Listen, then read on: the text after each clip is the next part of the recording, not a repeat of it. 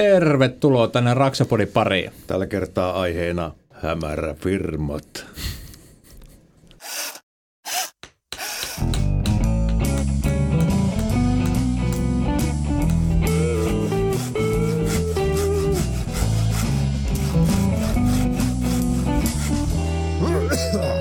Raksapodi. Tämän jakson tarjoaa rakennusteollisuus. Vastapäätä pöytää istuu edelleenkin tämän firman toinen kuuluttaja Mikko Merelä. Ja toisella puolella pöytää täällä mustissa sopii hyvin tähän jaksoaiheeseen Jarkko Nyman. Kiitos, kiitos. Ja tota, meillä oli jaksoaiheena hämäräfirmat ja me ollaan Raksapodissa aikaisemminkin käsitelty vähän pimeää työvoimaa ja pimeät työt, mutta tällä kertaa pureudutaan pikkusen syvemmin nyt tähän aiheeseen, koska meillä on ihan oikea hämäräfirma-asiantuntija täällä paikalla. Ja tota, meillä on RTn alayhdistyksestä talonrakennusteollisuudesta vastaava lakimies Ville Vartiovaara meidän täällä pöydän päässä vieraana. Tervetuloa lähetykseen. Kiitos, kiitos. Menikö kiitos, nämä kiitos. tittelit ja määritelmät Su- oikein? suunnilleen mä annan teille pikakurssin harmaaseen talouteen tunnissa Yes. halvalla hinnalla. Pimeästä. Niin, Pimeästi.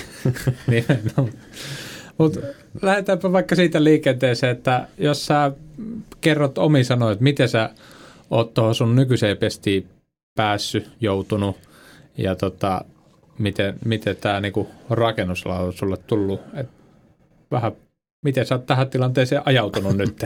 Aja, ihan positi- positiivista ajautumista. Siinä mielessä mä oon ollut nyt reilu kymmenen vuotta tuolla liitossa hommissa, eli me vastataan tietyllä tavalla ollaan rakennusalan yritysten etujärjestö ja hoidetaan, hoidetaan heidän asioitansa, oli sitten työmarkkina-asioita tai edunvalvontaa, mutta yhtenä osana on myöskin tämä harmaan talouden torjunta, koska tämä on niin kuin yhteinen, meidän yhteinen asia. Että se, jos harmaata taloutta on, niin se on pois myöskin meidän jäsenyrityksiltä. Se voi kuulostaa jos, jonkun mielestä oudolta, mutta näin todellakin on. He harmaan talouden toimijat kilpailevat siinä meidän, meidän näiden yritysten kanssa, jotka haluaa toimia yhteisten pelisääntöjen mukaisesti. Ja mä oon niitä ihan se 12 vuotta, mitä on ollut, niin ihan alusta lähtien ensimmäisellä viikolla, kun töihin tuli, niin alkoi alko nämä hommat tietyllä tavalla. Se on yksi osa mun toimenkuvaani siellä. Mutta juristina joutuu sitten vastaamaan moniin asioihin ja moniin kysymyksiin. Oliko sulla nuorena lakipoka op- opiskelijana niin visiona, että rakennusteollisuuden äärelle menee Ei tästä? todellakaan. Oliko se se tota, tota, amerikkalaisten elokuvien oikeus oli juridiikka, mikä No, no ei, enemmän? ei, ei sekään. Mä, mä, mä ollut aikoinaan Italiassa. Mä vähän, ei, liittyyköhän se harmaaseen talouteen. Tämmöinen vähän harma, harmaa talous, tämmöinen mafioso homma, niin mä ajattelin tämmöinen... Se maa, jos mikä edustaa ko, harmaata niin, ko, konsilieri, tämmöinen neuvonantaja, mutta positiivinen neuvonantaja. Eli edunvalvonta kiinnosti. Mutta kertoo jotain siitä, että se tentti, jota mulla oli erittäin haastava oikeiksi päästä läpi, ei jaksanut lukea siihen, kävi vaan prepaten, niin oli työoikeus. Ja niitähän hommia mä nyt just juuri, juurikin teen sitten. Niin just Et silloin opiskellessa ei oikein tiennyt, mihin päätyy. kipupisteiden äärelle ottaa Kyllä. sitten. Masokisti. No mutta tota, ihan mahtavaa, että olet tullut meille vieraaksi ja päästään sitten tähän aiheeseen. Kuten sanottua, meillä on aikaisemmin ollut niin pimeä, rakennusalan pimeistä töistä yksi jakso tuossa ensimmäisellä tuotantokaudella, missä me lähinnä peilattiin omien kokemusten kautta ja visioiden kautta tätä niin harmaata taloutta ja tota, lähinnä niin tällainen pienyrittäjän näkökulmasta ja vähän tämmöisiä vanha, vanhan tarinoita, että onko sitä tullut itse tehtyä pimeitä töitä koskaan, mutta, tota, mutta nyt jos pureudutaan vähän isommassa mittakaavassa tähän, tähän Käytiinhän me siinä vähän läpi, että tämmöistä, niinku, mitkä voidaan vähän tuollainen verrata, mitä rakennusalalla on ollut käytetty, jotka- vähän on silleen, että ne ei ihan kaikki kestä päivänvaloa, mutta niinku, tämä on mun mielestä hyvä aiheena. Ja tästä tosissaan tullut paljon kysymyksiä, että miten niinku, jos ette saa mua tai Jarkkoa sinne työmaalle töihin, niin mitä sitten, mutta miten te löydätte sen niin kuin hyvän firman, koska lähtökohtaisesti se, että löydätte hyvän firman, niin se kanssa tuo teidän projektiin niin kuin sitä mielenrauhaa, ja taas sitä mielenrauhaa ei voida taas rahalla mitata, että niin kuin te pystytte luottamaan siihen, niin lähtökohtaisesti siihen eväitä. Joo. Eli miten, niin se on kysymys, miten Helppo sä löydät niin kuin luotettavan firman, joka toimii oikeasti ja tekee hyvin hommat. Kyllä mä niin kuin lähtisin siitä, että käyttää niin kuin ammat, ammattilaisia. Tämä on helppo sanoa, että käytetään ammattilaisia, mutta ammattilaisuuteen mun mielestä osana kuuluu se, että sä niin kuin, tuot urakoitsijana, yrittäjänä itseäsi esille sillä tavalla, että sä uskallat olla läpinäkyvä, uskallat olla niin kuin ylpeä siitä, mitä sä oot tehnyt. Toisin sanoen, jos mä puhun teistä, että te mainostatte itseänne, että kuka tahansa voisi käydä katsomassa tai katsoa teidän sivustolta, jos teillä on joku Facebook tai tosi jossain muualla kuvia, missä te olette käynyt tekemässä töitä. Niin se läpinäkyvyys olisi sitten tämmöistä Instagramin kautta tai jostain muusta, mistä me saadaan niin luotettavaa tietoa siitä yrityksestä, jota me ollaan potentiaalisesti ottamassa tekemään töitä. Ja näihin on onneksi niitä palveluita nyt. Kaiken kaikkiaan mä voisin sanoa, että onhan tämä ala toimialana niin varmaan todella potentiaalinen ja herkullinen tilanne tuolle harmaalle talalle, mutta onneksi voi niin kuin ihan vilpittömästi sanoa, että on tämä kyllä puhdistunutkin. Ja me voidaan niin kuin ylpeänä olla tietyllä tavalla niin työntekijät kuin työnantajatkin siihen, että me ollaan niin kuin vapaaehtoistoimin viety harmaan talouden torjunta paljon pitemmälle, mitä lainsäädäntö edellyttää. Me ollaan oltu vaatimassa itse, siis lobattu se, että me saataisiin niin enemmän harmaan talouden torjuntaan liittyvää lainsäädäntöä, koko veronumerolainsäädäntö tai kuvallinen henkilötunniste, mitä käytetään, niin lähti siitä, että me itse haluttiin sitä. Mutta jos ihan lyhyesti semmoiselle kuuntelijalle, joka kuuntelee tuolla ensimmäistä kertaa rakennusalan podcastia ja sitten kuulee sanan harmaa talous, niin mitä sillä tarkoitetaan? Kyllä se on käytännössä sitä, että ö, maksetaan pimeitä palkkoja, on pimeitä työntekijä, te, jotka kulkee varjoissa. Toisin sanoen ne ei, ei löydy mistään rekistereistä. He, heille ei makseta työeläkemaksuja, heistä työnantaja ei maksa. Se voi kuulostaa työntekijästä jossain tilanteessa houkuttelevalta, että mä saan ehkä vähän parempaa palkkaa kuin toinen kaveri, mutta sitten mä samalla mulla tikittää takaraivos, että jos mulle käy jotain, mä loukkaannut, niin mulla ei ole mitään turvaa siinä tilanteessa. Tai jos mä joudun sairauseläkkeelle, niin mulla ei ole kertynyt sinne mitään työeläkettä. Työnantaja jättää maksamatta tapaturmavakuutus, sosiaaliturva-asioita. Se on, se on tosi turvatonta. Ja nyt käytetään näitä heikossa asemassa olevia työntekijöitä joissain tilanteessa myöskin hyväksi. Se ei ole pelkästään sitä, että siellä olisi työnantaja ja työntekijä yhdessä tekemässä, vaan kyllä joskus myöskin sitä, että se on pelkästään sieltä työnantajalta painostusta, että tuut mulle töihin, mutta tuut pimeästi, niin mulla on tarjota sulle töitä niin paljon kuin sä haluat. Joo. Ja tota, varmaan sitten ihan normaali kuluttajille näkyy, että jos sattuu käyttämään sitten pimeää työvoimaa tiedostaen tai tiedot, tiedostamatta, niin onko silloin, tuleeko silloin jotain vastuukysymyksiä sitten, että sitten jos se firma tekee, jättää veden eristykset tekemättä ja perävalo näkyy, niin hankalasta on saada vastuuseen enää siitä teosta. Se on jos, just näin. Jos siitä ei a, löydy yhteystietoja, ei numero enää vastaa. Tai tuota. Joo, ja tämä on just se, että tota, halpa hinta kaikki me ollaan inhimillisiä ja ajatellaan, että halvin hinta on paras tässä vaiheessa. Luotetaan, pidetään sormet ristissä, että laatukin on hyvä. Se voi olla hyvää ja se voi näyttää hyvältä, mutta entä jos? Mm. Se perävalotakuu on, on tosi lyhyt takuu. Siinä vaiheessa on ihan turha tai niin kuin lähteä vaatimaan, on hyvin hankalaa saada, sä et saa henkilöitä kiinni, yritystä kiinni tai yritys on voinut mennä konkurssiin.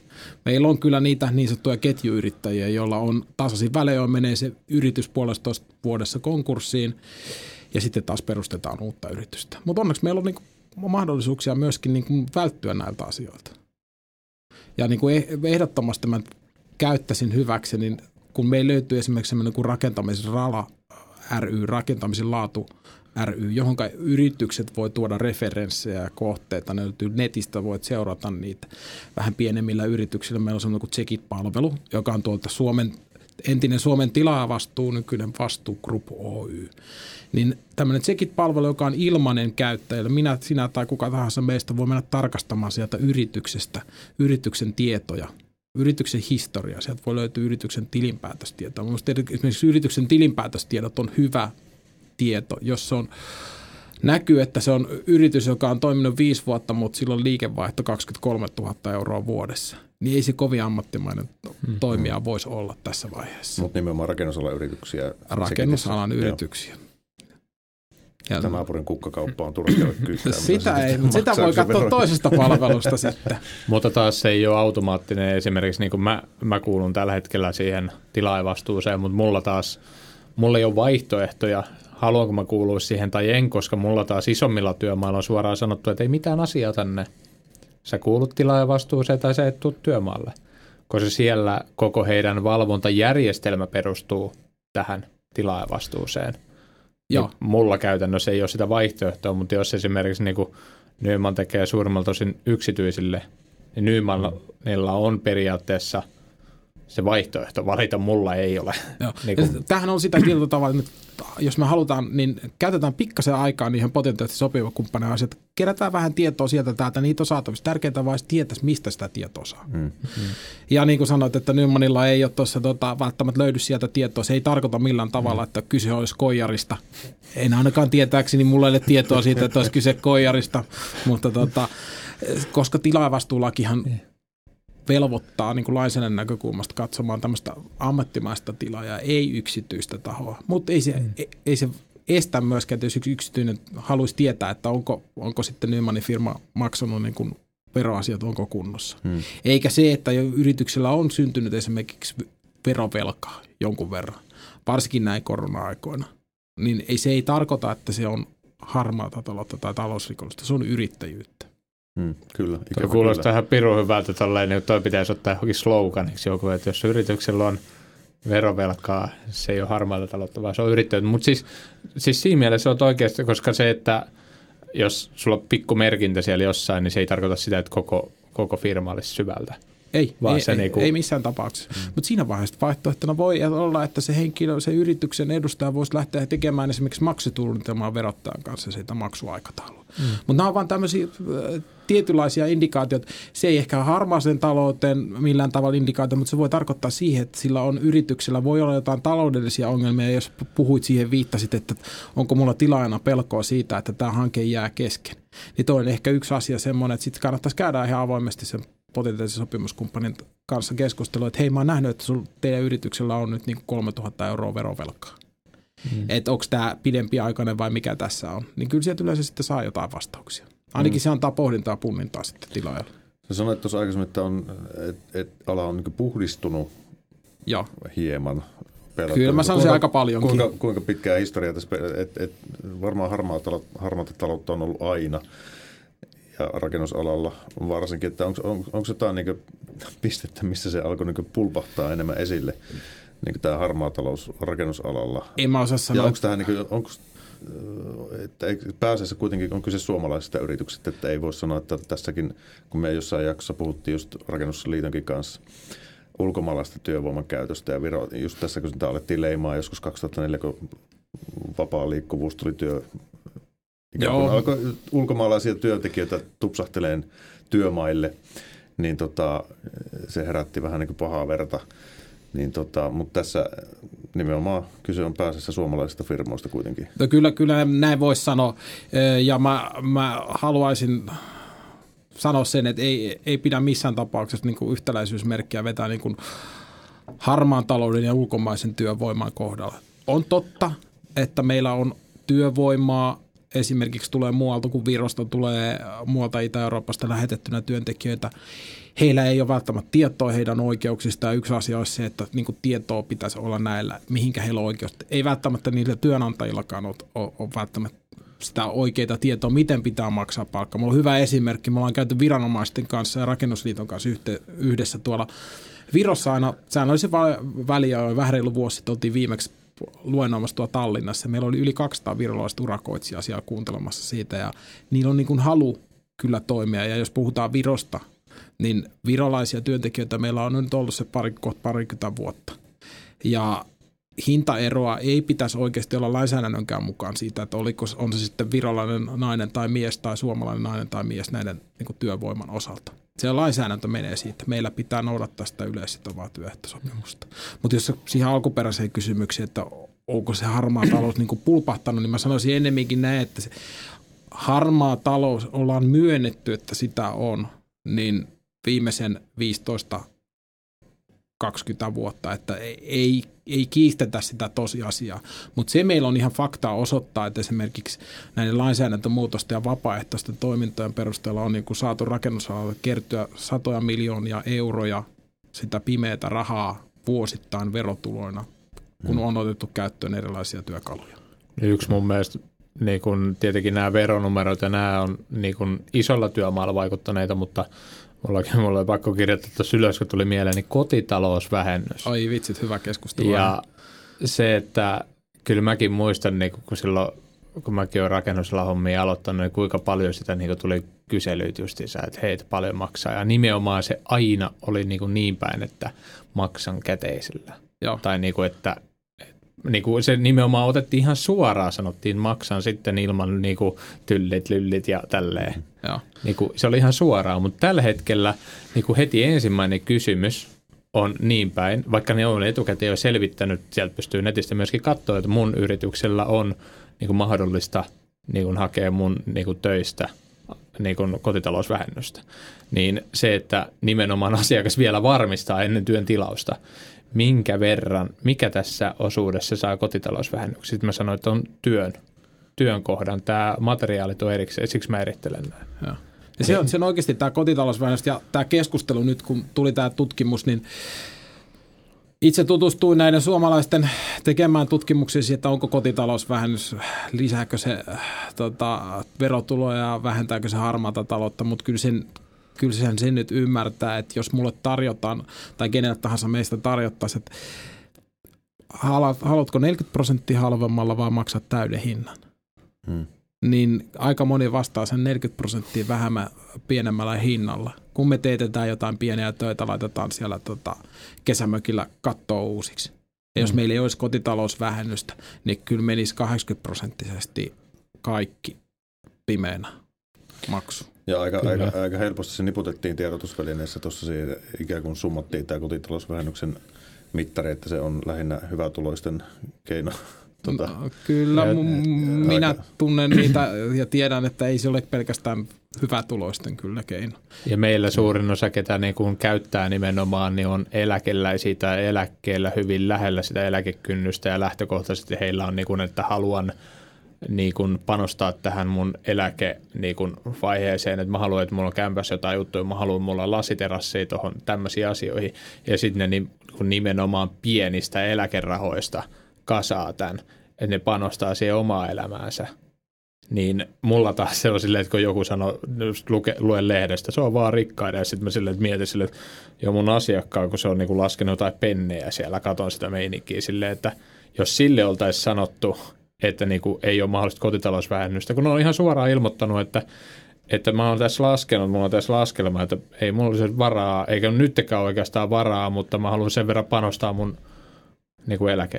Niin kuin, eikä, niin, sitten joku tulee mulle väittämään, että katso, tässä on tutkimus, no aivan sama, mä oon nähnyt sen ihan toisen puolen siitä. Joo, ja sitä niin monimuotoisesti. Ehkä siinä voisi miettiä kotitalousvähennyksen osalta sitä, että pitääkö sitä sitten, jos ei jopa määrää korotettaisiin, niin ainakin sitten ehkä voisi niin täsmentää, että voitaisiin käyttää myöskin yhtenä ajatuksena, että myöskin taloyhtiöissä asukkaina olevien kohdalla, niin tota, miten taloyhtiö koskevat tota, remontit, niin siinä, mm. siinä on lainsäätäjillä tehtävä.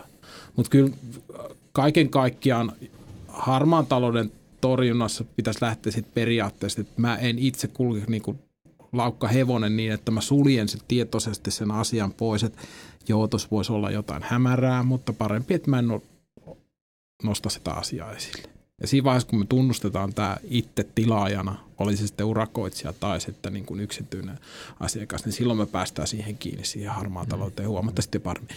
Ja sitä oikein pimeitä rikollisuutta, niin ei siihen pääse, kun siihen ei pääse poliisilla kestää viisi vuotta tutkinta, niin ei siihen tavallinen Matti Meikäläinen ja muu pääse kiinni. Hmm. Tämä on mielenkiintoista, tämä, kun äh, silloin tällöin pompsahtaa sitten aina tämmöisiä viiden vuoden rikosselvityksen jälkeen paljastetaan joku tämmöinen hämärä talouden tota, rakennusalan joku firma, joka on kuittikauppaa tehnyt ja muuta.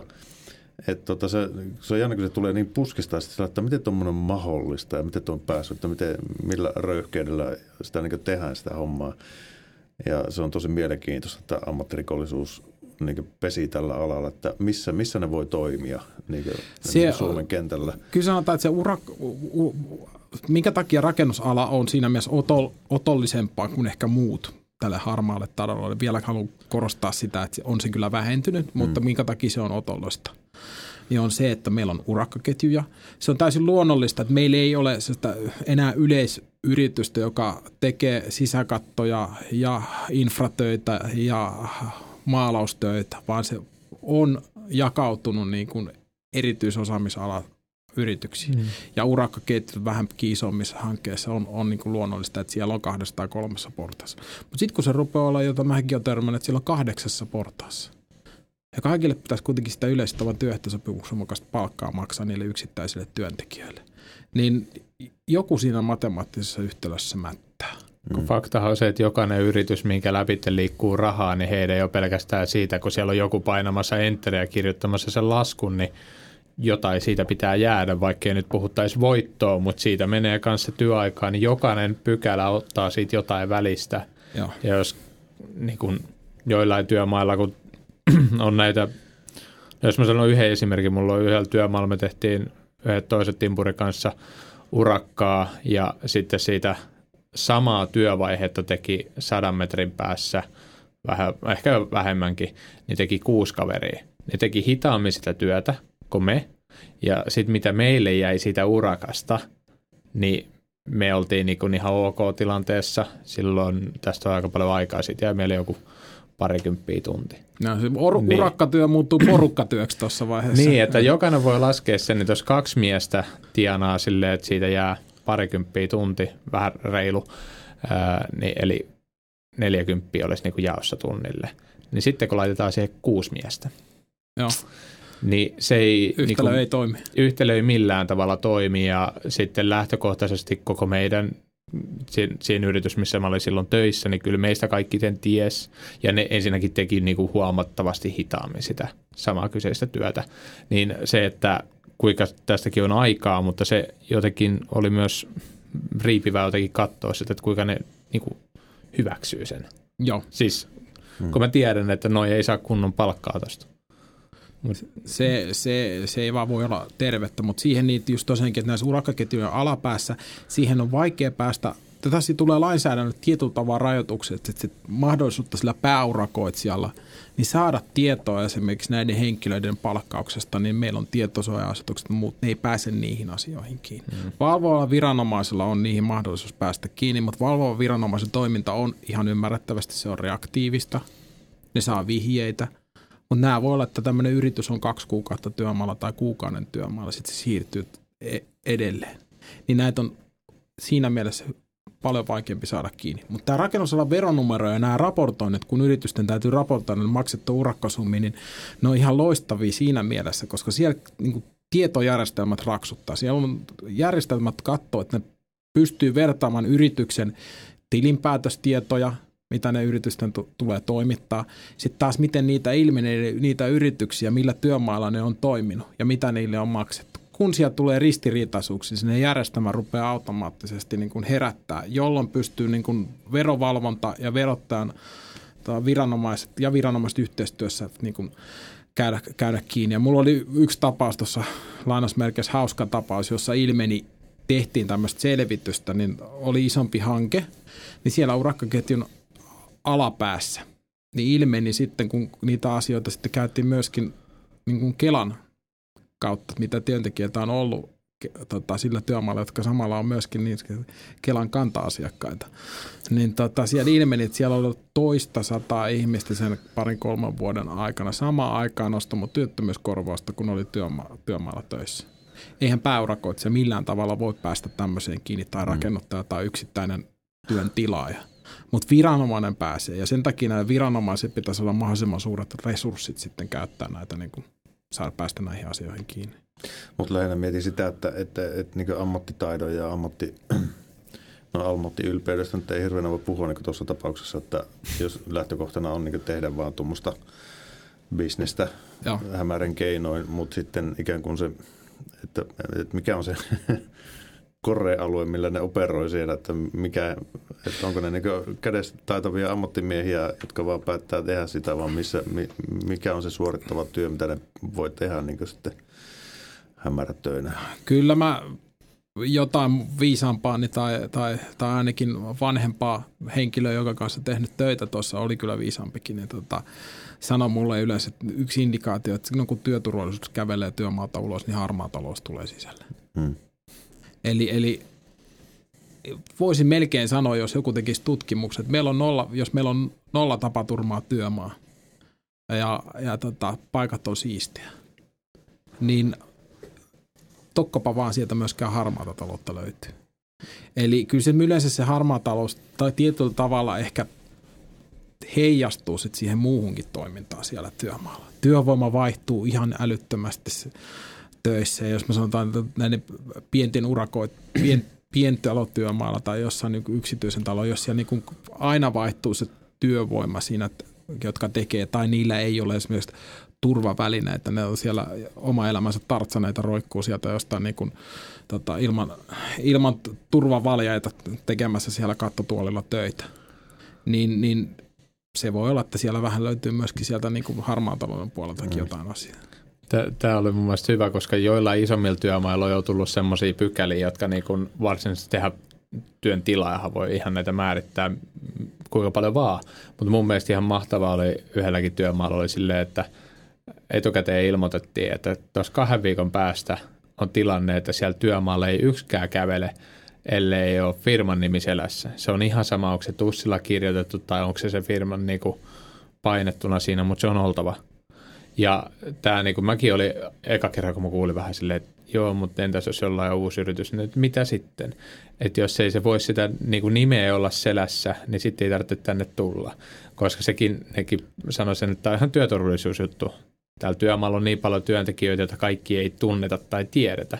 Niin sillä nähdään just se, kun siellä kahdeksannes kerroksessa joku kaveri äh, niin kuin asentaa näitä pal- valia, tai tuo, kaiteita parvekkeelle ja on siellä vaikka ro- pää alaspäin roikkuu siellä tai muuta vastaavaa. Sitä, että sä näet, kato, siinä on joku KPS-firma tai tämä oli nyt heitetty, ettei nyt heti ekana ollut Google päällä, mutta siis, mutta siis ylipäätänsä siinä on joku firman logo, hei nyt niin kun sä saat sen jollain tasolla niin kuin kiinni, Joo.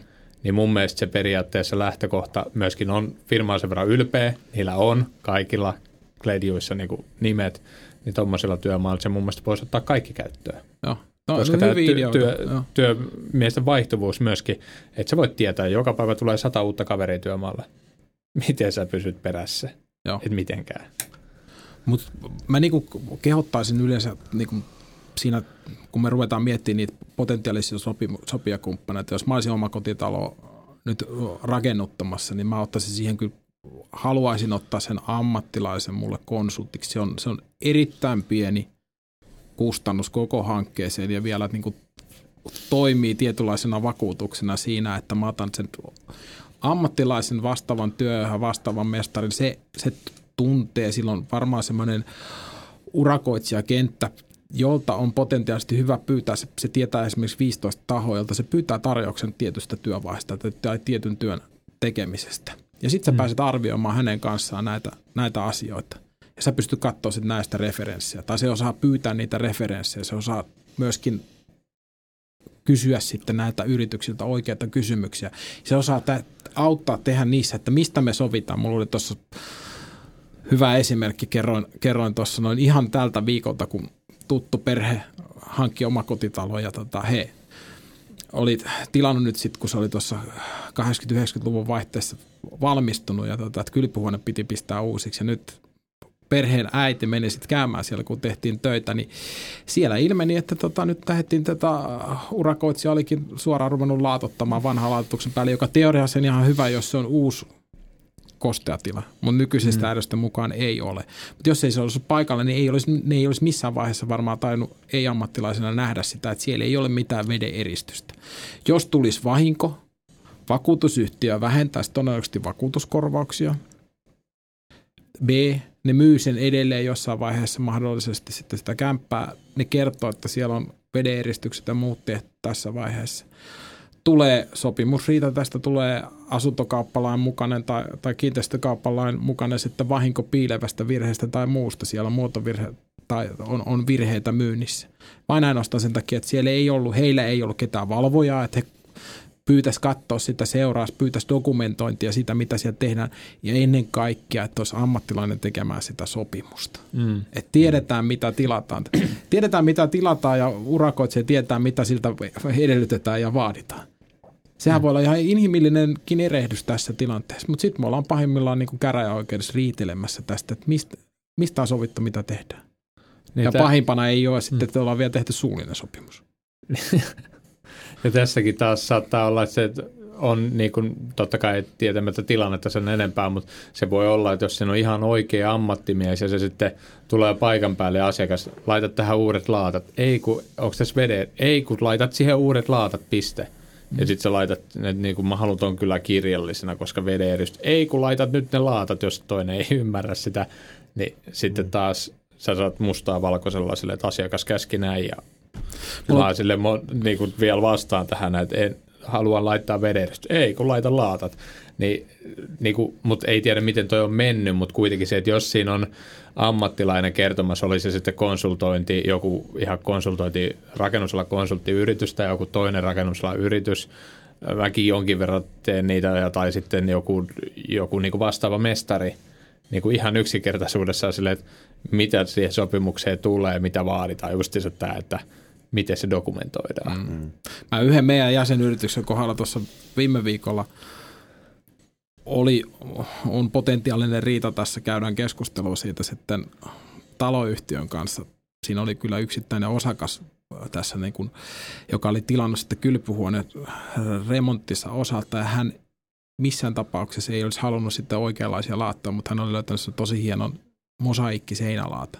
Mutta hän halusi sitä, että sitä laitetaan sinne tota, kylpyhuoneen lattiaan. Ja me tiedetään, että semmoinen, semmoinen laatta ei kyllä siinä niin kuin mar- marmoroitu, niin se ei siihen ja sitä ei saa millään tavalla jiiriä ja niitä ei saa tulee pykälöksiä, hammastuksia mm. ja se ei kestä siinä, mutta kiven kovan vaati. Nyt sitten selvitetään, onneksi sieltä löytyy, että täällä on niin kuin ilmoitettu, niin kuin, että emme ota vastuuta tästä, tästä asiasta. Tämä ei vaan toimi. Tässä on tärkeää just se, että meillä on niin tehty paperilla se. Mutta tietyllä mm. tavalla urakoitsija tekee sitä, mitä tilaaja pyytää, mutta mm, silloin niin. olisi hyvä, että tilaajallakin on tietoa siitä, Kyllä mitä se moraalinen vastuu kanssa tietysti, voi sitä tietysti, jos haluaa sitten luopua ansiosta, niin sanoo, että en tee. Joo. Mutta että kyllä mäkin kävin asentaa lattian nytten hiljattain, missä oli valmistajan ohjeiden, ohjeiden vastaisesti tai mukaisesti sen pitää jättää liikuntasauma keskelle. Että se ylittyi aika vähäisesti se kokonaismitta siinä lattiassa. Ja tota, asiakas haluaa, että siihen ei jätetä sitä saumaa. Niin mä sen voi jättää siihen laittamatta sen, mutta mä haluan kirjallisesti vapautuksen sitä vastuusta, että jos se alkaa rakoilemaan mm. tai elämään. Ja, ja sitten me tehtiin, hän laittoi mulle tota, siitä olemassa viestiketty, että hän vapauttaa minut vastuusta, että jos tulee jotain sen lattian suhteen. Piste. Minä teen sen lattian ilman liikuntasaumoja. Mutta tähän päästään siihen harmaaseen talouteen ja tähän niin kuin hämäräfirmoihin, niin nämä kyllä niin kuin yksi ihan perusasia on, että aina kaikki kirjallisesti. Mm. Se, se on niin aivan ehdottomasti. Ja kirjallisesti tarkoitetaan, että se ei ole aina paperi, vaan Se voi olla sähköposti, tai tekstiviestillä, että mistä on sovittu mm. ja tiedetään, mitä on tilattu. Ja sitten esimerkiksi sovittu, että miten me maksetaan tästä. Mm. Sitä ei niin kuin tehdä tilausta sillä tavalla, että se sanotaan, että urakka maksaa 15 000 euroa, 13 000 euroa ja siirretään rahat urakoitsijan tilille etukäteen, vaan selvästi sovittu se, että miten se maksuerätaulukko on. Että se ei ole etupainotteinen, koska silloin meillä on aina se pieni riski, että rahat meni, työ ei tullut. Mä seurasin kerran sivusta yhden kaverin remonttia, joka kyseli multa hirveästi sitten sen remontin käynnissä, että onko tämä ihan normaalia, että onko tämä ihan normaalia, että sen koko ajan kysyy häneltä rahaa että taas pitäisi kymppitonni antaa johonkin materiaaleihin. Et tota, ja taas se kysyi, ja se vasta meni, annoi hänelle viisi tonnia siihen. Kalliiksi okay. tulee. Kalliiksi tulee, että siis kyllä noin, jos tiedän remontin etukäteen, että se on tosi isot materiaalikulut, Jop. niin sitten pitää materiaalit tota, tota, laskutetaan kun ne toteutuu ne ostot, niin tota, saman tien. Että sitten niin urakan maksuerässä voi, ja sitten jos on iso urakka, niin ja jyvittää sitä myöskin, että ei tarvi myöskin urakoitsijan Ja urakoitsijan ei että, pidä toisaalta toimia pankkina myöskään. Niin, siinä, et, et, et, mutta että pääsee, että niistä niin sovitaan, että jos sun pitää viisi tonnia laittaa lattiavaluun, niin tota, ei voi olettaa, että urakoitsijalla on perstaskussa sitä. Ei annettaa. todellakaan, joo. Sen takia onkin näitä, löytyy hyvin malleja siitä, mitä tämmöistä maksuerätaulukot tehdään ja muuta vastaavaa. Ja sitten esimerkiksi on sovittu siitä, että mitä jos tämmöinen isompi hanke, että miten sitä dokumentoidaan tai katsotaan, että se työvaihe on toteutunut. Hmm. Ja sitten niin maksuliikenne tapahtuu tässä. Y- yksi on myös semmoinen, että mitä mä oon ollut jälkeenpäin yhdellä tämmöisellä pien, tai pientaloasujalla sanotaan näin, kellä sitten oli se oli tilannut sinne erilaisia hommia tekemään niin kuin yrityksen. Ja siellä se maksu sitten tämmöinen taulukko oli mennyt karkeasti näin, että se oli koko iso urakka. Siellä oli kaiken maailman niin kuin rappuset tekoa ja lattian tekoa ja ää, niin kuin ikkuna-asennusta. Ja sitten siellä oli käytännössä suurin piirtein näin, että 90 pinnaa, kun se työ aina alkoi, niin sai. Ja sitten perustuen siihen, että eihän se nyt kuulosta pahalta, jos otetaan, tämä on nyt esimerkkisummat, sanotaan vaikka, että 20 tonnia se koko työ. Sen jälkeen sulla on vaikka laitettu sieltä se ikkuna, ikkunoiden asennus, niin siinä on vaikka kokonaisuudessaan nyt tämäkin on vain esimerkkihinta niin kuin 5 tonnia. Sitten sulla on se koko alakerran niin kuin ja näiden tekeminen 5 tonnia. Ja sitten käytännössä sä saat sen summan, kun se työvaihe alkaa. Mutta sitten kun siellä on se kohta, että ennen seuraavaa työtä ei aloiteta ennen kuin se on niin kuin valmis kokonaan. Eihän se nyt kuulosta miltään mahdottoman pahalta ja se riski loppujen lopuksi sillä ää, niin kuin yksityiselle ei ole mikään niin kuin hirveän iso, koska se ei maksa sitä koko helahoitoa, vaan niin kuin käytännössä aina materiaalit siihen samalla siihen niin kuin kyseiseen hommaan. Että jos se menee pieleen, niin sillä menee vaan se yksi homma. Mutta tässä tapauksessa se oli sitten aloittanut niin sanotusti kaikki työt sieltä ja kaikki jäi kesken. Ja sitten loppujen lopuksi niin kuin, niin kuin, käytännössä lähes kaikki meni uusiksi siellä. Ja sitten siitä niin loppuurakasta sillä oli maksamatta enää pari tonnia. Sitten kun mä sanoin ihan suoraan, että niinku kahden, kahdella tonnella näitä eteen uudestaan. Ja sitten muakin kävi niinku sääliksi ihan pirmosti siinä, koska siellä oli niinku tietynlaisia asioita, jotka oli niinku hengenvaarallisia ja paloturvallisia, niinku muun muassa lattia, sähkölattialämmitys asennettu sinne ja mun mielestä yksi niinku tosi paha niinku, emän moka virhe, että se oli itse vetänyt ne piuhat siellä niinku yhteen vaan sille, että ei mitään sähkömiessä tai mitään, ei mitään dokumentoi ni, niistä. Ja sitten kun se oli vetänyt sinne lattialle ne niin kuin langat, niin sitten se oli siinä vaiheessa todennut, että jäänyt tämmöinen parikymmentä metriä tähän yli. Ei muuta kuin vähän villaa nostetaan ja mm, rautetaan ja tungetaan sinne villan sisälle ja painetaan sitten äkkiä kiinni ja levy takaisin sinne ja siellä oli ihan tummunutta puuta, että oli melkein syttynyt koko talo palamaan ja kaikkea tämmöistä. Näin. Ei nyt ihan parikymmentä metriä, mutta siis niin kuin iso matka siellä oli sitä sisällä ja niin kuin nämä asiat, niin kuin se, että ei lähtökohtaisesti se, että se koko lattia, kaikki mitä se lattia teki, kaikki lattiat kopisi, että se korkkasi sieltä, koska se unohti imuroida ja primeroida sen lattian, että sen osuus niin kuin käytännössä koko lattia olisi pitänyt tehdä uudestaan, mutta asiakkaalla ei ollut varaa siinä vaiheessa enää ymmärrettävästä syystä. Uudet laatat, kaikkien piikkaus ja uudet työt. Mutta se tehtiin paloturvallisiksi, jotta ne ei jumalauta kuolla tulipalossa. Joo, siihen ei niin kuin, sit siinä vaiheessa, kun pitäisi tulla tuommoisessa tilanteessa, jossa uudesta, uudisasunnosta varsinkin, että sieltä tulee sitten niin rakennustarkastaja kattoon, niin se menee niin kuin uusiksi meni noissa tilanteissa. Mutta tuosta tuli mieleen vaan, että yksi tosi tärkeä on tämmöisessä tietyssä työ, työtilanteessa, meillä on sähköpätevyysvaatimukset, niitä muistetaan pyytää ja tarkastaa myöskin, että on, on tietyt pätevyydet. Tai jos me puhutaan jostain saneerauksesta, että kun me tehdään tota haitallisten aineiden purku, että me otetaan sinne semmoinen yritys, mitä lainsäädäntö vaatii, että silloin on esimerkiksi asbestipurkutyövaltuutus ja mm. niillä on asbestipurkutyökoulutus näille, jotka tekee sitä, sitä työtä. Hyvin helppo tarkastaa ja luo tietyn tavalla turvan sille yksittäiselle niin kuin tilaajalle myöskin siitä, että se on tehty turvallisesti. Siellä ei leiju ylimääräistä asbestipölyä ilmassa. Mitkä teillä on tota, tuolla talorakennusteollisuudessa, niin esimerkiksi sun toimikuvassa, niin tota, mihin se arki menee? Meneekö se, loppautteko te eri toime, toimenpideitä, meneekö se niin riitojen selvittelyyn, mikä, mikä on se niin alue, mi, mihin, mihin sulla se työpäivä Arkipäivä. Tota, Arkipäivä. Kyllä, kyllä se, se tos, tosi paljon vaihtelee. Välillä on vähemmän kirjoittajia, nyt tietenkin korona-aikaan tässä niin aika paljon jouduttu tämän koronan epidemian takia niin kuin paljon, tosi paljon tekee yhteistyötä viranomaisten kanssa, mutta se on sitä päivittää viranomaisten kanssa normiasioiden käsittelyä.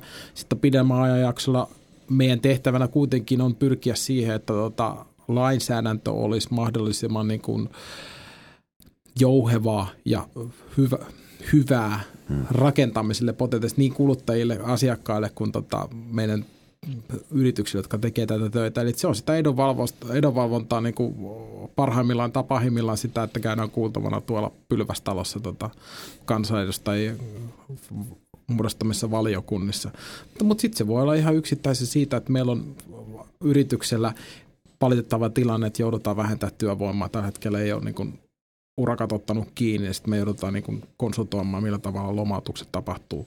Mutta on paljon positiivistakin, että tota, sitten käydään niin kuin miettimään näitä työturvallisuusasioita ja sitten päästään niin kuin katsoa niitä hyviä kehityksiä, millä tavalla me ollaan saatu työturvallisuutta mm. kehitettyä esimerkiksi rakennusalalla.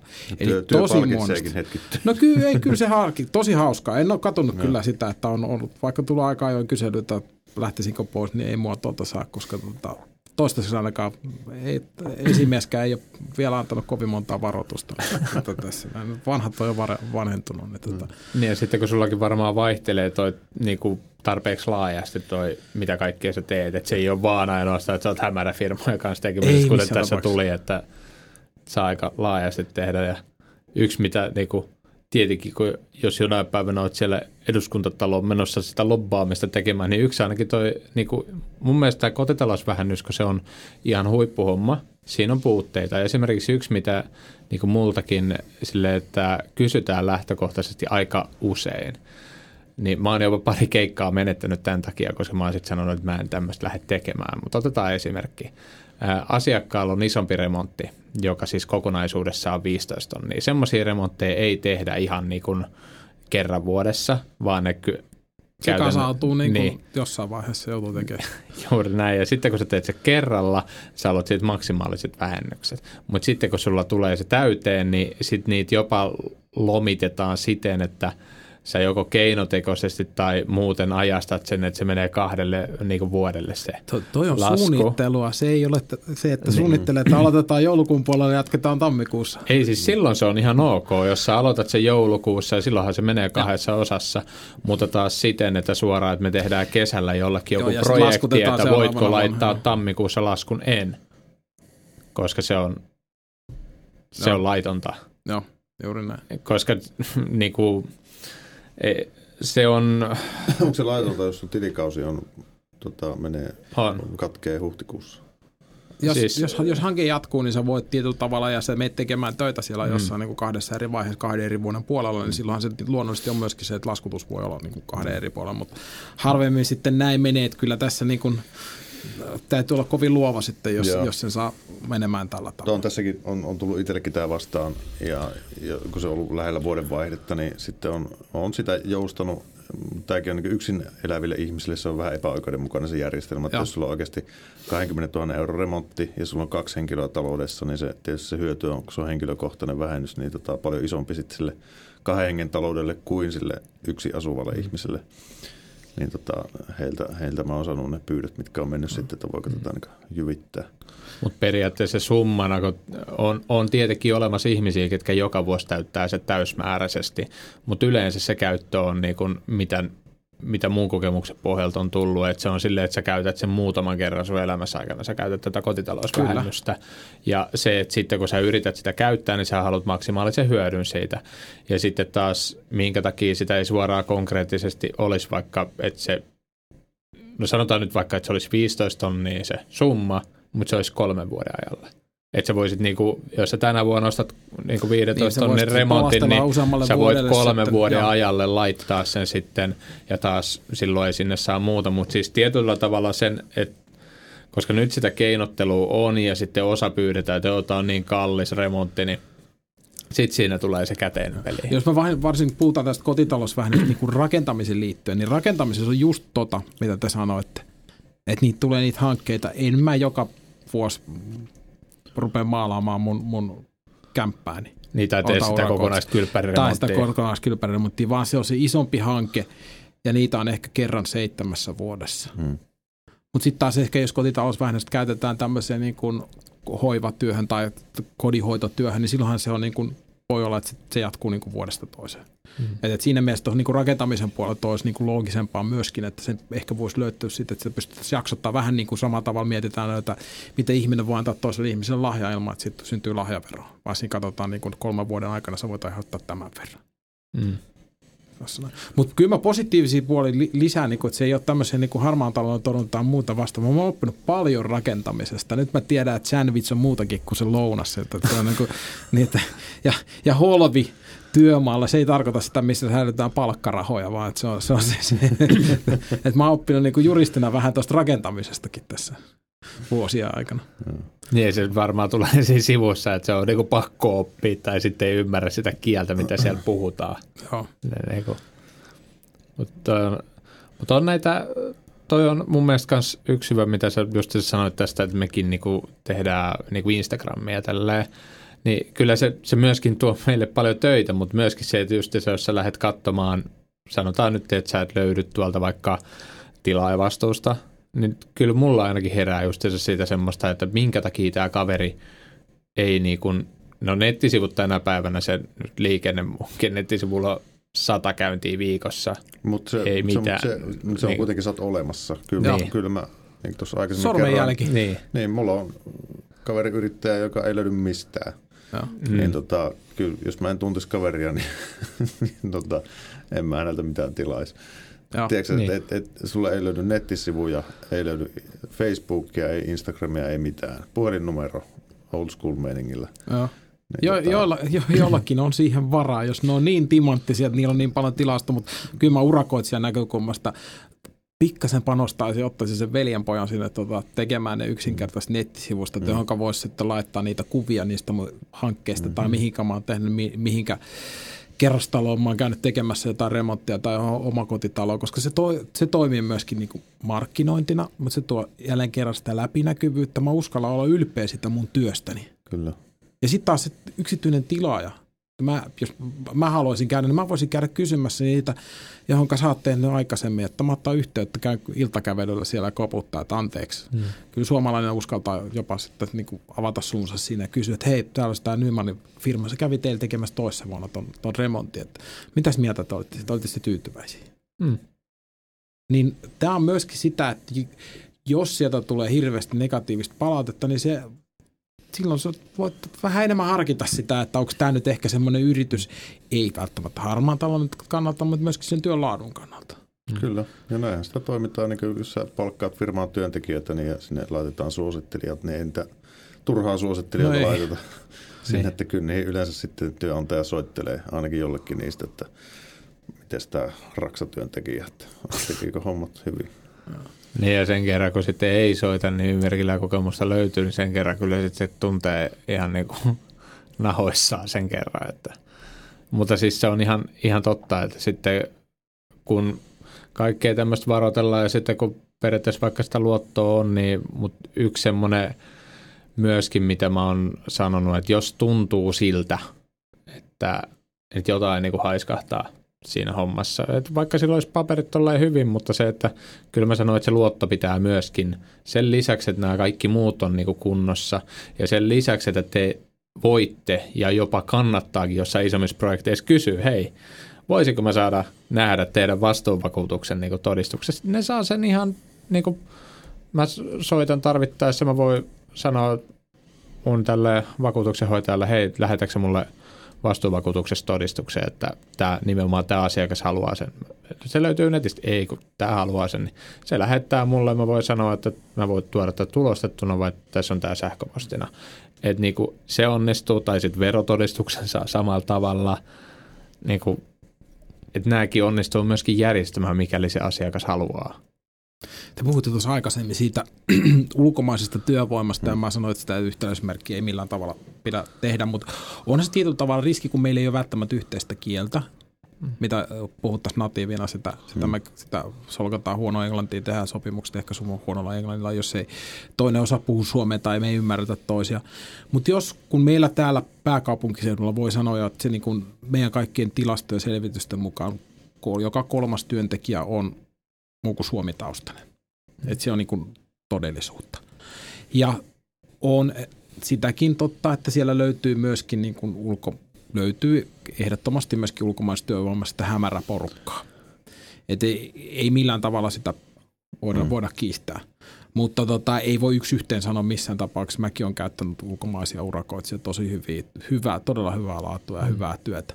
Mutta hyvä esimerkki, jonka mä sain itse asiassa Viron johtavalta työsuojeluviranomaiselta Liisiltä, jos voi sanoa nimen, niin tota, kun mä yhtä tapausta selvittelin ja meillä oli yhteinen konferenssi, jossa se istui mun vieressä ja tota, mä kysyin, että mun täytyy saada tästä virolaisesta yrityksestä jotain tietoa. Niin Virossa on aivan loistava nettisivusto. Kun meillä oli, mä puhuttiin tuosta Checkitistä, semmoinen palvelu, mistä mm. Suomessa löytyy, niin Virossa on semmoinen kuin www.teatmic.ee. Se on täysin ilmainen. Sieltä löytyy yrityksen, yrityksen kaikki tiedot, kaupparekisterin tiedot, tilinpäätöstiedot, liikevaihtotiedot, vastuuhenkilöt, ketkä on ollut, missä muissa yrityksissä kyseinen henkilö on tällä hetkellä, että on ollut aikaisemmin. Eli mäkin olen tietänyt niin näitä selvitellyistä ulkomaisten virallisten yritysten kohdalla näkyy, että kaveri on 70 yrityksessä, eri yrityksessä mukana, niin kyllä mulla, ainakin jos ei muuta, niin mietit, että mitenköhän sillä riittää aikaa noiden kaikkien asioiden hoitamiseen. Eli löytyy tämmöistä tietoa. Sieltä löytyy ilmaiseksi siitä, että onko henkilöllä rikosprosesseja, onko siellä ollut konkursseja taustalla muuta vastaavaa. Mä saan kolmen minuutin selvityksen, kun mulla on yrityksen nimi tai sen yrityksen tunnus virolaisesta yrityksestä. Ja. Niin mä saan käytännössä niin paljon tietoa, että mä tiedän kyllä, että uskallanko mä ottaa kyseistä yritystä meille tekemään töitä vai ei. Nyt oli hiljattain oli näistä konevuokrausfirmoista, niin vaan että miten tämä harmaa talous näkyy. Tai varkaudethan nämä oli Joo. siis sillä, että näitä vuokrattiin joku kaivinkone joltain firmalta ja pyöttiin toimittaa työmaalle ja sieltä sitten se lavetilla kuskattiin saman tien tota, laivalla Suomen rajojen ulkopuolelle eikä enää koskaan näkynyt. Mutta tota, mut ennenhän nuo tiedot näkyy paremmin, sai Suomessakin ilmaiseksi.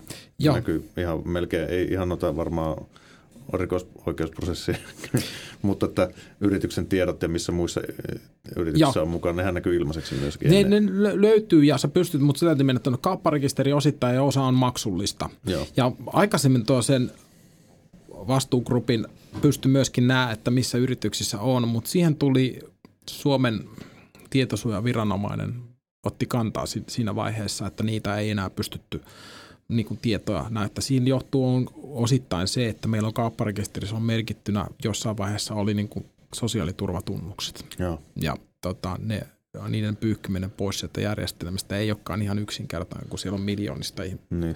miljoonia tietoja. Kesätyöntekijälle painataan delete Mutta näitä tietoja, mutta tilinpäätöstiedot me saadaan yrityksistä. Yrityksähän pitäisi toimittaa. Sinne sitten tulee aina reklamaatiota tota, kapparekisteristä tai patenttirekisterin hallituksessa ei tilinpäätöstietoa to, toimitettu. Mutta jos vaan haluaa pikkasen nähdä vaivaa, niin se näet paljon esimerkiksi yrityksellä on liikevaihto, mitä se on tehnyt edellisinä vuosina. Joo, se, se, on helppo selvittää. Joo. Ja nämä, olisi niinku, nämä on kyllä semmoista, että niistä kyllä, kyllä sä näet niinku niistä aika paljon asioita. Mm. Jos yritys, mulla heräisi kysymys, vaikka sä sanoit, että sulla oli uusi firma ja kaikilla meillä on jossain vaiheessa, jos meillä on yrittäjä, on perustettu yritys, mutta jos yritys sanoo ja taho sanoo, että hei, hän on paljon kokenut ja muuta, ja sitten sä näet, että yritys on perustettu yhdeksän kuukautta sitten aikaisemmin, niin joku siinä, ei, joku siinä mättää. Mm. Mm. Ja toinen on myös sitten just se, tämä mitä sä sanoit, että niin kuin se, että jos siellä on liikevaihtoa 20 tonnia, sillä että joo, että mä oon toiminut niin kuin, yrittäjänä niin kuin kahdeksan vuotta tyyppisesti ja silleen, että teekö jotain muuta, ei kun pääsen niin kuin yrittäjänä vaan. Sitten silleen, että 28 tonnia liikevaihto, ei tuolla elä. Mm. Niin kuin, että jotain siinä on. Mutta sitten taas sä pystyt suoraan niin kuin karkeasti katsoa, että kun puhutaan kun sadasta tuhannesta vai kahdesta tuhannesta, että onko se niin kuin varteutettavaa niin kuin oikeasti yritystoimintaa. Niin, ja onko sillä tietyllä tavalla sitä kantokykyä myöskään tehdä tämmöistä mm. hanketta, onko sillä työvoimaa siihen, koska sitten taas mennään siihen, että tämmöisessäkin tilanteessa, että joutuuko se ketjuttaa, että sillä itse asiassa ei ole. Meillähän on paljon tämmöisiä projektijohtoyrityksiä, joilla joku itsellänsä, kun ihan ne on kokeneita projektinjohtajia, mutta niillä ei ole omaa työvoimaa, se on ihan ok, mutta sitten kun meillä puhutaan jostain vähän pienemmästä urakasta, niin, niin siinä taas, että miksi pienempään urakkaan, niin miksi sulle ei olisi yhtä tai kahta työntekijää, niin sä vaan otat sen ja myyt edelleen tietyllä tavalla sen, sen urakan eteenpäin mm. näissä tilanteissa. Tos, te olette kysynyt multa, niin mullakin on mahdollisuus kysyä teiltä. Joo, joo. Tuota, eikö vain? Kyllä, tää, tää Vai meneekö mikrofoni kiinni? Kyllä sitten editoinnissa painetaan delete.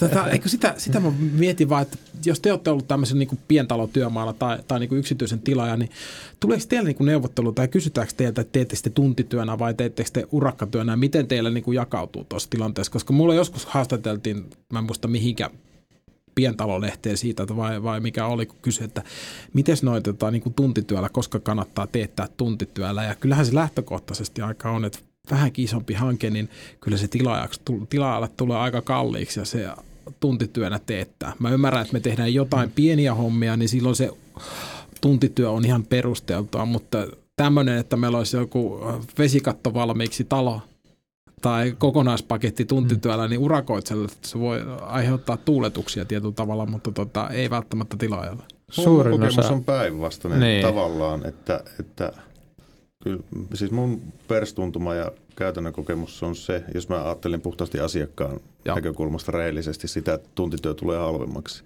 Hmm.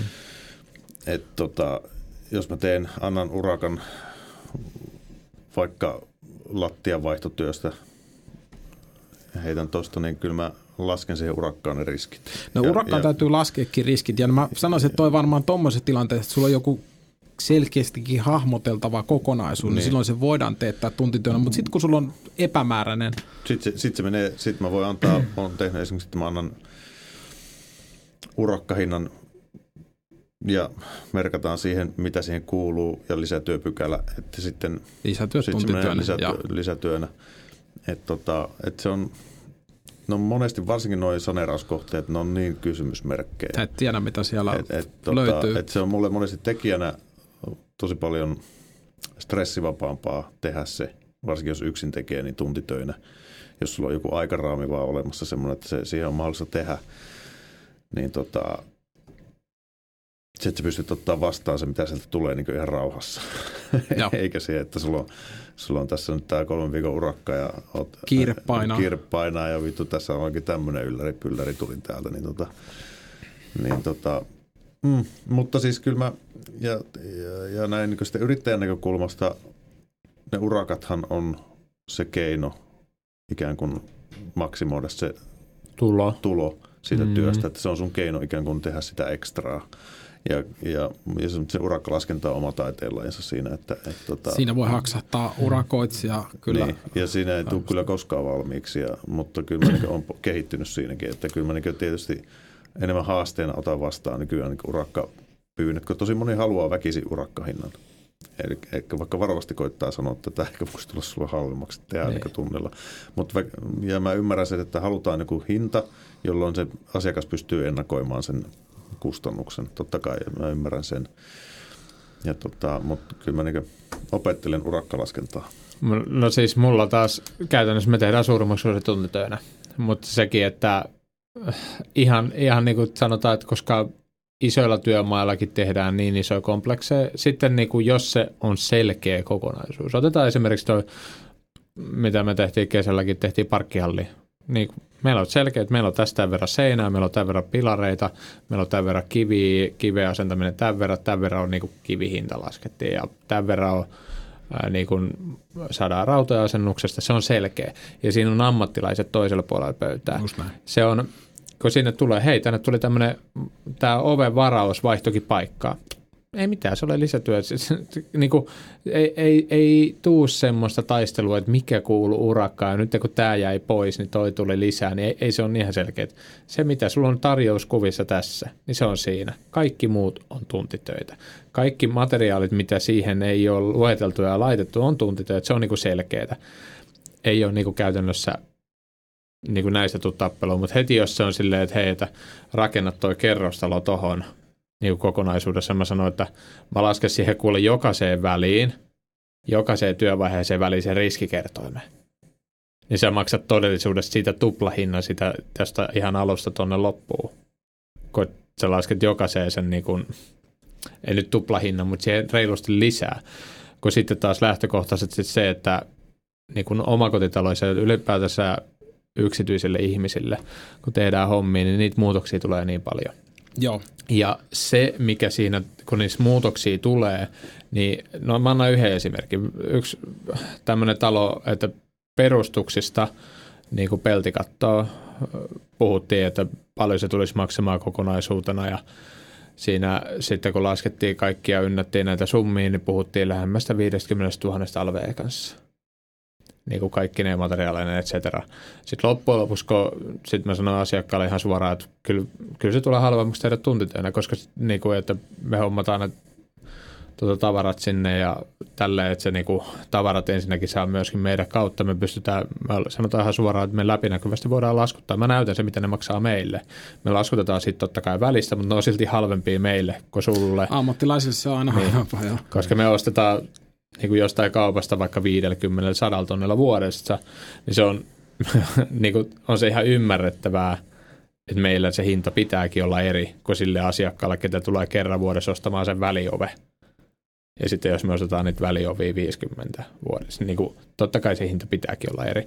Mutta silleen, että se on niin kuin läpinäkyvä se laskutus ja sitten taas tunnit on ihan selkeä, että tehdään tuntikortti, siitä niin kuin tehdään isollakin työmaalla ja sitten laskutetaan sen mukaan. Ja tässäkin projektissa se oli pitkä, se oli alle 15 tonnia, mitä siitä tuli loppujen lopuksi. Tässäkin se asiakas teki hyvin paljon siellä itse ja se toimi vähän niin kuin apumiehen roolissa ja sitten se kanto erilaisia niin kuin kivi valuharkkoja sinne valmiiksi tällä, että se säästi siitä summasta niin kuin monta kymmentä tuhatta euroa.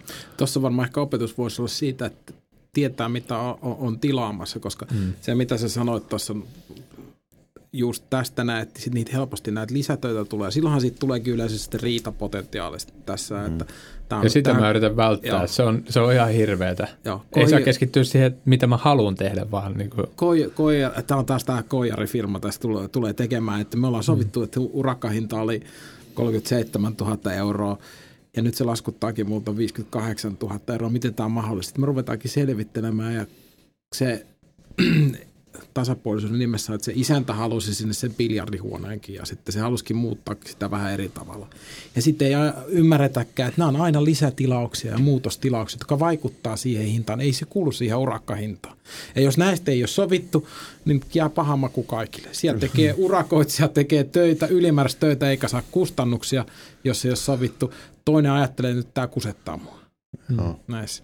Et siinä mielessä, jos meillä on selkeästi tiedetään, että tämä on tämä piste, punkt, niin, ja se on iso kokonaisuus. Silloin mä näkisin, tämä on vaan mun näkemys, että silloin se urakka on järkevämpi.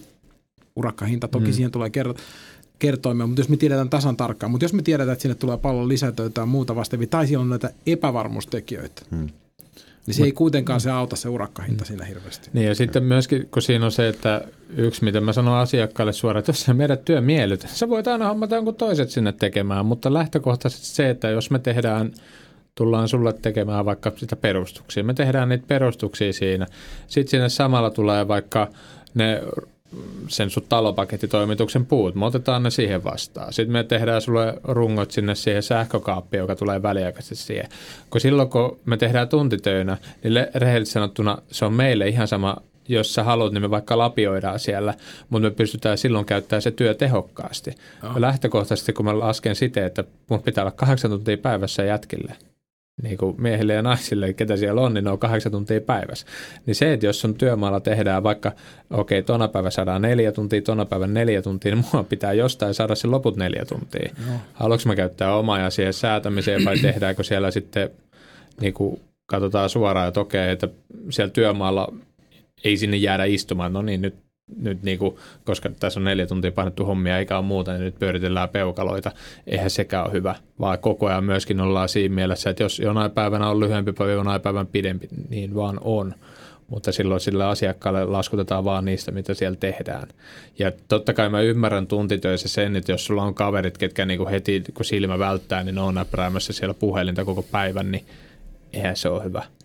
Ei niin kuin Tähän tulee kahteen taas. Niin. Siinä on tietyllä tavalla se valvonta niin. ja katsotaan sitä aikataulutusta, miten me ollaan mietitty, mitä se pitäisi hankesuunnilleen suunnilleen edetä, niin nämä, nämä on ne asiat tuossa, mitkä pitää oikeasti huomata. Mites tota, miltä, miltä tämä näyttää tulevaisuus? Onko valoa tunnelin päässä vai painitaanko me samojen ongelmien kanssa vielä tota, seuraavassakin podcastissa vuonna 2029? Kyllä, kyllä tämä on koko aika ja se yhteistyö meillä vielä, kun teillä oli Rakennusliiton kaverit täällä vieraana tuossa viime viikolla vai toissa viikolla, niin me tehdään hirveästi yhteistyötä tässä näin. Ja kyllä me voidaan olla ylpeinä siinä mielessä, että me niin kuin rakennusalaa ollaan saatu sieltä sieltä tarkkailuluokalta, vai miksi niitä nykyään kuul, sopetettuja luokkia, niin kyllä mm. päästy sinne. Ei nyt ehkä välttämättä mallioppilaita, mutta ollaan kuitenkin siellä hyvää keskitasoa ja parempaa, ja me uskalletaan tunnustaa sitä, että tämä on lievi ilmiö, mutta me ei niin kuin anneta sille valtaa sille, sille lieveilmiölle ja taistellaan yhteydessä viranomaisten kanssa. Mm. Ei se ole millään tavalla toivotonta ja on tämä ala puhdistunut ja se johtuu siitä, että yrittäjät itsekin ja kaikki yritykset ja työntekijätkin niin kuin iso osa niin kuin haluaa, että tota, samalla pelisäännöllä. Onhan se viime kädessä sitä myöskin, että sitä vähemmän mä joudun maksaa veroeuroja mm. Oy Suomelle, mitä vähemmän meillä on pimeitä työvoimaa ja, jos me, mm. ja harmaata taloutta. Ja koko Euroopan mittakaavassa, niin meillä kuitenkin asiat on, sanoisin, että mm. enemmän kuin hyvin. On ja mun mielestä Suomi on hyvä maa yrittää, vaikka monesti kuulee päinvastasta niin tota, et, et, et jos se kokee, että yrittäj, yrittäminen on hankalaa ja se kannustaa harmaaseen talouteen, niin kyllä sitten kannattaa miettiä sitä omaa liiketoimintastrategiansa uusiksi, että onko se sitten välttämättä oikein. Niin siis onhan tietenkin on välillä semmoisia just se, mitä viime tuossa oli just se lehdissä oli avausta siitä, että kuinka halutaan yrittäjiltä pienentää mahdollista niin kuin osinkojen nostoa ja ne mitä lauseet siellä on lehdissä käytetty, niin selkeästi tehdään semmoista vastakkainasettelua, että ei ihme, että mulla meinas niinku lentää kyllä kahvit suusta. Oliko tässä tämmöinen demarikeskusta vastakkainasettelu? Ei, kun itse asiassa oli vasemmista niinku liiton, että se, että kuinka yritykset investoi enemmän, jos veroja nostettaisiin heille. Hmm. Niin kuin lähtökohtaisesti sitten, kun niinku tai silleen, että kun se, se oli hyvin, hyvin siinä niin sanottu tällä, että ihan vaan tälle, totta kai kun me tykätään välillä näistä aiheista, niin siinä oli että me ei rankasta yrittäjiä, vaan me verotetaan omistajia. Kukas ne niin, kuin, niin, että kuka on se omistaja, kuka on se yrittäjä. Niin kuin tämmöisissä tapauksissa se on se yksi ja sama ihminen. ja saa sitä sitten sen palkinnon osinkoina niin. jossain vaiheessa. Että jos, jos yrittäjä saa miljoona euron osingot, niin kuinka monta miljoonaa se on joutunut maksaa veroja ennen Kuinka paljon se on työllistänyt. niin ja tämä, koska mua aina, niin kun, totta kai silloin kun mä en ollut yrittäjä, niin siihen niin, niin kuin itsekin luki lehdistä silleen, että mitä, Tsiikki saa verottaa, niin kuin nostaa tämän verran osinkoja, mutta kun mä tiedän se todellisuuden, että verotonta rahaa ei Suomessa ole, ei yrittäjällä, ei kenelläkään. Jokainen yritys, tämä on tämmöinen saarna tulee tähän loppuun. Jokainen yritys maksaa voitosta 20 pinnaa veroa, piste. Sen jälkeen se saa tietyn pienen prosenttimäärän nostaa siinä yrittäjää tai omistaja verovapaana, joka on, oliko 8 prosenttia, joka on hyvin pieni. Eli siitä on silti sinne firmaan jää 92 prosenttia rahaa ja siitä kaikesta summasta on silti maksettu 20 prosenttia veroa että missä se veroton raha on. Kyllä mä nostaisin hattua kaikille yrittäjille, eritoten rakennusala yrittäjille jonkinlaista masokismia teilläkin täytyy olla, koska jos mä nyt noita tilastoja ja muuta meilläkin näen, mitä tulee, niin yritysten keskimääräinen kate tai muuta on, mm. niin kyllä niitä muuta toimialoja löytyisi paljon paljon helpompia, että onnea vaan teille.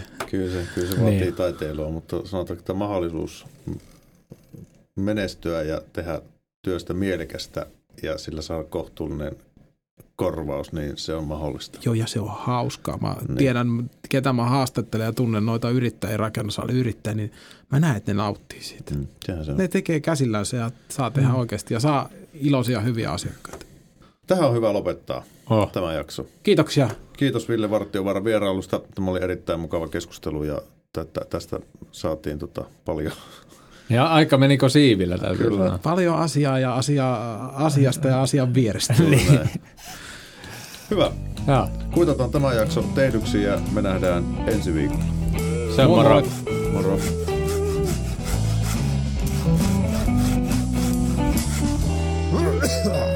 Raksapodi. Tämän jakson tarjoaa rakennusteollisuus.